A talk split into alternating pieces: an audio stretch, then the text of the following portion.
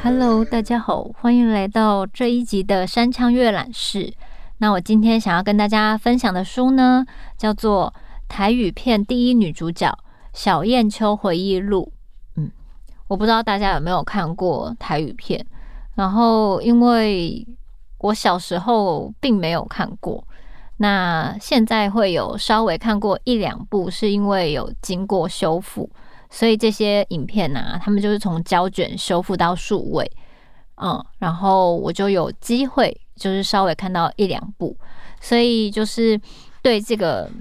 台语片的时期就蛮好奇的。那我相信可能就是大家的爸爸妈妈或是阿公阿嬷绝对有经历过那个时期，就是呃台语片非常的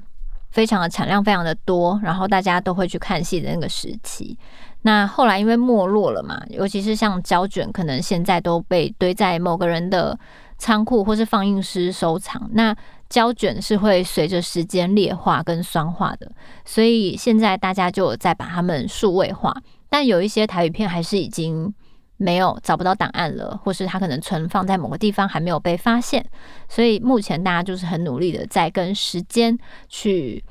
把这个影片抢救回来。但是当大家没有看到影片的时候，可能很难想象，那就是这本书是关于台语片的第一女主角小燕秋她口述的一些回忆，跟她当演员的一些拍摄的状况啊，还有她当演员的一些心境。所以就算你没有经历过台语片很辉煌的那个时代，也可以看这本书去重回那个台语片的盛况，因为我觉得他是个演员，所以他口述的这些拍摄过程还有一些心境跟演员的一些状态非常的吸引我，因为呃，我也是在做演员这个行业嘛，所以我对于其他的演员他们是怎么样一路走过来的，或是一些演员的一些经历都会非常有共鸣。那最近刚刚有一部电影杀青了，翻到这本书，它其中一个篇章叫做追随电影梦。嗯，我相信每个演员可能多多少少都有拍电影的梦想，嗯，然后我也是第一次拍电影，所以当我看到就是这本书里面有这个篇章的时候就非常的好奇，然后阅读以后就觉得很多这个他口述的一些状况好像非常符合就是当演员的某一种心情。那我现在来跟大家分享这个篇章。嗯，那我要开始咯。原来拍电影就是这样子吗？好像并没有想象中的困难嘛。这就是李丽华、周曼华的生活吗？有没有那么一天我也能成为电影明星？有一天晚场结束后，舅舅突然到我的后台说有重要的事情要谈。一进休息室就看到一位年约四十岁西装笔挺的先生起身向我鞠躬，他自我介绍叫郭柏林，是新竹人，希望和我们合作。摄影机前的新体验，郭柏林的连锁剧。哦，要合作什么呢？我有点好奇。郭柏林对我解释，他曾经在上海联华公司工作，看准现在台语电影的热潮，也有当导演的打算。这几个月来，他一边寻找资金，也一边在物色男女主角，跑遍了全台湾的新剧团。他看了我的表演，觉得我外形靓丽，演技也很不错，简直是不二人选，因此想邀请我担任他的电影女主角，一起拍台语电影。拍电影，我看了舅舅一眼，我想起这几年我们改编的那些电影，想起大荧幕上那些那些风华绝代的、引领时尚潮流的女明星们。我也可以和他们一样吗？才正准备幻想时，舅舅就将我拉回到现实。阿秋很忙，我们还有好多个戏院档期要跑，怎么会有时间拍电影呢？郭柏林好像早就预料到舅舅的反应，不慌不忙地接着说，有一种剧叫做连锁剧，是日本新剧很流行的一种类型，通常会在舞台演出中穿插播放和剧情有关的短片，要不我们先来合作拍这样的短片好不好？我和舅舅看他沉着稳重，态度也客客气气的。既然这个连锁剧听起来蛮有看头，也不会花太多时间，好像可以试试看。如果合作愉快，再决定要不要演电影也不迟，于是就答应了他。那时候我们正好在台中巡演，便约好了隔天早上到台中公园拍摄。台中公园从日本时代开始，一直就是情侣们的约会圣地。每次到台中演出，我也都会和剧迷朋友到这边玩。园内诗情画意，最有名的莫过于坐落在日月湖上的湖心亭。于是我和素梅枝起了个清早，她梳起招牌油头，穿上花衬衫与西装裤，我则是俏丽的发卷搭配艳丽的红唇，一身优雅的洋装，再挂上碎花串起的项链，来到台中公园集合。郭柏林带着五六名工作人员早已蓄势待发。他说这次使用的是十六厘米底片，黑白的摄影机，体积不大，看起来还挺轻巧的，摄影师可以直接拿在手里拍摄。那我们该做什么呢？第一次拍片，我和素梅枝都有些兴奋和紧张。郭柏林连忙解释，日月园最受欢迎的就是爱情剧，男女主角谈恋爱的时候经常会相约到公园郊游，我们就把这样的约会过程拍下来吧。咦，那有剧本和台词吗？我怯怯的提问。郭柏林笑着回答，不需要，我们这个是无声的影片。接着就兴冲冲的开始导演了。现在请你挽着素梅枝的手臂，从那棵凤凰树朝镜头这边走来，你们要聊什么都可以，这支影片是没有声音的，只要感觉有说有笑，感情亲密的模样就好。好，你们手牵手走进凉亭里坐下。素梅枝倒一杯茶给小燕秋喝，小燕秋你再拿出手帕帮她擦擦额头的汗。好，那两人沿着日月湖畔走，素梅枝摘一朵花送给小燕秋，小燕秋闻闻花香，表现出幸福的模样。这种谈恋爱的戏码，我和素梅枝舞台上演过数千次，早已熟悉不过。不过是换个场景，甚至还不用背台词，只要美美的勾勾手微微笑，简直比演新剧还容易。于是根本也不需要排练，我们就照着郭柏林简单的指示，演出一对两小无猜的情侣浓情蜜意的模样。最后两人一起乘上小船，在波光粼粼的湖心亭的陪衬之下，度过这次约会最浪漫的时光。因为是在公园拍摄，吸引了许多好奇的民众围观。我除了觉得新鲜好玩之外，脑中也开始浮现各种幻想。原来拍电影就是这样子吗？好像并没有想象中困难嘛。这就是李丽华、钟曼华的生活吗？有没有那么一天，我也能成为电影明星？拍摄结束，我和素梅枝就赶回去演五场了。郭柏林动作也很快，开始将上午拍摄的外景戏剪成大约二十分钟左右的短片。五场散场时，见习生们便开始向观众宣传，日月园将于晚场隆重献映连锁剧，可以同时看到新剧和电影，物超所值哦。当晚演出来到素梅枝向我表达爱意，我羞涩的点头回应后，两人深情对望，约好明天一起到台中公园郊游。灯光突然就暗了下来，大大的白幕从天花板上降下，放映机的马达声远远的传来，我们两个早上拍摄的约会影片就这样直直的投射在白幕上。观众们哇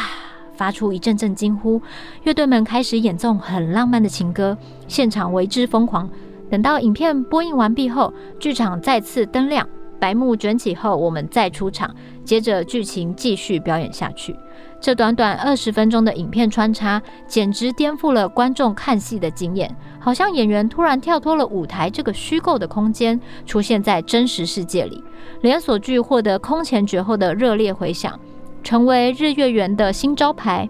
后来我们在台北演出，郭柏林又带着我们拍了一段到北投公园约会的影片，票房也是一片长红。过了不久，郭柏林喜滋滋的跑来说要告诉我们一个好消息，他终于获得支持，要当导演拍电影了。原来在西门町经营美都立戏院的郑氏兄弟弟弟郑景文刚成立了大同影业公司，受香港联合电影公司委托，要在台湾拍摄电影。而两个公司合作的第一部片就将交给他来指导。我们日月园上上下下都非常替郭柏林开心，他有才华又努力，获得这样的机会并不意外。这时他又再度诚恳地向我提出邀请，说这段时间和我拍摄连锁剧，果真验证了自己的眼光没错。觉得我不但上相有 camera face， 演技好，又有广大的戏迷，这部电影的女主角非我莫属。听到他这么说，我对拍电影自然是非常的乐意，毕竟人总是要往上爬的，对不对？新剧已经演了这么多年了，我无论是身心都已经极度疲乏，好想尝试新的东西，改变一成不变的生活。只是我当然也有所顾虑，毕竟自己是剧团的女主角，若是我跑去拍电影，对日月圆的影响一定很大。虽然当初走上新剧这条路完全是被家人所安排，并非自己乐意，但我总觉得自己对日月圆还是有责任。难道我可以这样任性，追随心里小小的电影梦，说走就走吗？还好这个问题最终还是交给我的舅舅，日月圆新剧团的团主林水发决定。我怎么烦恼也无济于事。郭柏林和大同影业的制片杜云之花了不少时间和舅舅商量，他们认为现在越来越多人在拍台语电影，因为本省观众多，讲的又是大家熟悉的语言，票房一定会越来越好，新剧很快就会被淘汰了。他们也强调可以让日月圆的演员也参与这部电影的演出，届时一定会非常轰动，日月圆并不会吃亏。就这样，舅舅被说服了，于是《桃花过渡》这部集结了三个第一：第一部大同影业发行，第一部郭柏林执导，第一部小燕秋主演的电影顺利在一九五六年八月十日于板桥林家花园举行开镜典礼，正式开拍。桃花过渡是流传在台湾民间一出经典的男女对唱戏码，在以前庙台前的车鼓戏和南管，或是歌仔戏、客家山歌、采茶戏里都会出现，演的是谣传的摆渡人阿伯和名为桃花的船客小姑娘，两人你来我往，互相调侃的精彩过程。阿北老游风流，不断言语挑逗桃花，桃花则伶牙俐齿，不甘示弱，还以颜色。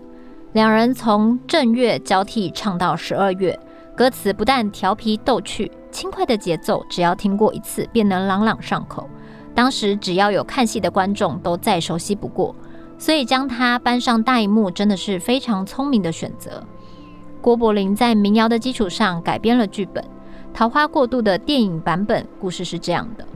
少女彩霞与青年建英相恋，却遭到彩霞父亲反对，逼迫彩霞与表兄弟结婚。两人出于无奈，只好私奔，在山中隐居。不幸的是，半年之后，曾向建英求爱不成的采茶姑娘阿爱撞见两人，气愤之下向彩霞父亲报信，夫妻被迫分开，建英更被判入狱。服刑期间，两人失去了联系。建英出狱后也找不到彩霞，只好在桃花溪撑船营生，日日唱着彩霞喜爱的歌曲，以泪洗面。多年后的某一天，建英遇上一位名叫桃花的小姑娘，要搭船渡河，惊觉桃花的容貌神似妻子彩霞，而建英所唱的歌曲也让桃花颇为熟悉，互相询问之后才发现，原来桃花不是别人，正是两人的女儿。桃花也娓娓道出彩霞在建英入狱后再度被父亲强迫嫁给表兄，带着桃花逃走，一人经营小酒馆，辛苦将桃花抚养长大，最后经历磨难的一家人总算得以团聚。我在片中一人分饰彩霞和桃花两角，男主角建英则是由本省的歌仔戏班日光剧团的小生岳华贵来反串。岳华贵是桃园大溪人，在江湖上可说是传奇人物，因为他是到了二十岁才开始学戏曲，因为底子好，一年后就出了名，红遍全台湾，有台湾第一小生的美称。岳华贵最有名的是他的唱功，他中气强劲，喉韵技巧一流，而且还有唱歌时下巴会抖动的招牌特色，被戏迷封为护斗宝贵。极富个人魅力的他，到哪里表演都是票房保证，这也是他第一次拍电影。桃花过渡整部片除了演戏，唱歌也占了很大篇幅，电影里穿插了包括恒春调、宜兰调、哭调等十多首民谣。我想大同影业也是看上岳华贵的专长与高人气，才找他当男主角的，要不然他当时已经四十多岁。其实说起来并不是那么上相，现在流传的那张我和情人在船上相依相偎的浪漫剧照，里头的男子并不是男主角月华贵，而是后来找另一个年轻男演员林金妍来做桃花的男朋友，视觉上比较匹配。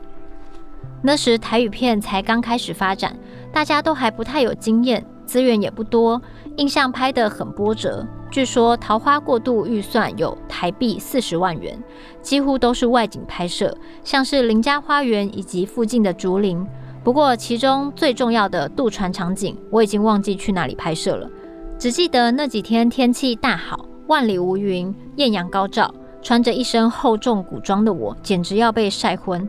这才体会到电影演员的辛苦。而当你被巨大的摄影镜头对着，被一群陌生的工作人员围着，其实是有很强烈的压迫感的。许多演员会不由自主的紧张，拼命吃螺丝，没有办法自在的演出。也许是已经有过和郭柏林合作的连锁剧经验，加上多年的新剧磨练，首度演电影对我来说倒也驾轻就熟，并不觉得特别困难。唯一需要花点时间适应的，大概就是如何掌握角色情感的转变和延续吧。我们演新剧时，无论是情绪或台词，完全是照着剧情发展的时序顺着走。但是拍电影不一样，电影会按照场景来安排拍摄的内容。比如说今天在林家花园，那么整本剧本里所有发生在林家花园里的情节，都要集中在今天拍掉。所以有可能早上拍电影的开场的戏，下午拍电影的结尾，你想想那个角色状态情绪有多么的不一样，得靠演员自己去琢磨和调整。分镜也是，我也是拍了电影才知道，有时候演一段戏要分成不同的镜位来拍，有时候远景，有时候特写侧面或拉背，有时候只是几句台词或是一个动作，都可能要切成好几个镜头，才刚酝酿好的情绪，导演一喊咔又得重来，很不容易连贯。经过四十天左右的拍摄，电影顺利杀青。因为当时还没有出现同步录音的技术，所以影片剪接好后，我们还要到北投的台制配音厂。最后，《桃花过渡》在民国四十五年十月二十六日在台北和中央两家戏院首映，因为大受欢迎，三天后大观戏院和大光明戏院也加入放映。所以我想，其实人生啊，很多时候就是一种运势吧。眼前的路模模糊糊，会遇到什么困难，经历什么样的奇迹，没有人能预测，但背后总有很多只手默默地推着你向前。台语片如此，我的演艺之路也是如此。桃花过渡的脉作是我始料未及，既然电影的风帆扬起，我也别无选择，那就乘风破浪向前航行吧。好了，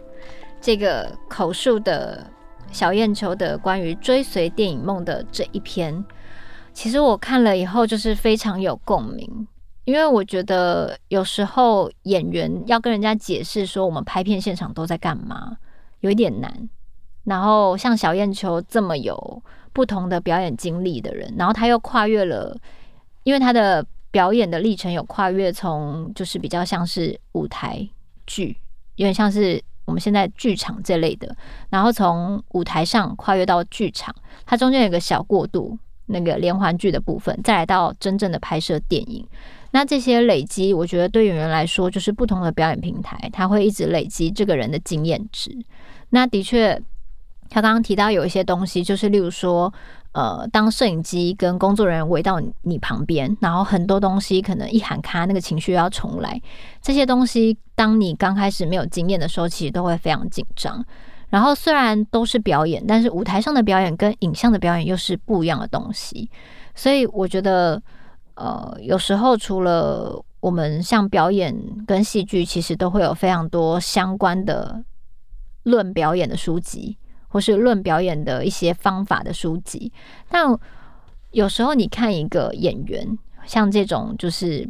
小燕秋他这样子非常有丰富经历，然后也有丰富的代表作的演员，他去娓娓道来他的角色，他的拍摄过程，还有他的演员的演艺生涯，你会觉得好像听到一个前辈他跟你分享他的这一段路。那我觉得这个东西又跟我们一般坊间看到的那种表演的书不一样，可是我觉得这就是一个活生生的表演的很好入门的，如果你对表演是有兴趣的，非常好入门的一本书。对，就是当大家都在好奇演员在做什么，或是演员的一些生活的时候，这这一本我觉得它就是一个演员的口述历史。然后如果你对那个年代的一些东西有兴趣，那现在其实有一些片源还找不到，可以透过它很丰富的，因为他是演员，所以他很丰富的很画面性的文字跟他的很流畅的一些回忆。我觉得他们的我觉得演员很厉害的是，就是这些演员他们的记忆力都非常好，因为里面还有提到一些就是有时候他们的演出是即兴的，可能没有剧本，只有一些设定跟走位，他们就要赶快演，然后或是像在要很短的时间内要完成一部剧集，然后大家都是第一次，可是从各个地方来的人，然后无论怎么样进到同一个剧组，大家一起完成那个作品。然后你也可以看到台湾早期拍片的人的生态跟样貌，就是这本书对我来说它简直就是很像是那个营养补充吧。嗯，因为有时候走在表演的路上其实蛮孤单的，因为每一个人的表演之路不一定都相同，可是在这么不尽相同的路上又会找到这么多相似的情感跟共鸣，就是这是一个身为演员的小小的就是看这本书的回馈。然后不管你是不是演员，或是你有没有对表演有兴趣，我都觉得你可以阅读这一本书。嗯，就在你可能看戏的时候，你可能会比别人有多一点感触，或是你在看演员的表演的时候，你可能会更了解这个扮演者的心境。然后如果当这个扮演者他的例如说他的人生经历跟人生的故事跟角色很贴合的时候，那些很动容的瞬间，那些无法复制的瞬间，因为里面有一些呃，可能我们现在没有看过的，因为像《疯女十八年》就是小燕秋的代表作，可是他现在并没有被留下来，但是那时候大家就会觉得说，哇，就就算他之后被翻拍或是干嘛，但是小燕秋会是唯一非常适合这这部片，简直就是为他而生的，因为他真的诠释的太好了。然后即使我们现在没有办法看到，可是透过文字，透过他当时拍摄的那些他的口述历史，你都可以感觉到那个精彩的程度。嗯，就是蛮推荐大家可以看这本书的。嗯，那今天的分享就到这边啊、嗯，然后很开心可以用一个演员的身份去阅读这本书，让我可以更进入当下，也更知道我们这一路台湾的拍片的影视产业是怎么样慢慢走过来的，然后这一切的历史跟这一切的人物，我觉得都是我们可以细细去阅读，然后细细去品尝的。希望我们没有错过任何台湾很精彩的一部分，然后透过阅读，透过影像作品，或是透过这些修复的影像作品，我们都可以更认识台湾的一些作品。嗯，那今天的分享就到这边，我们下礼拜见。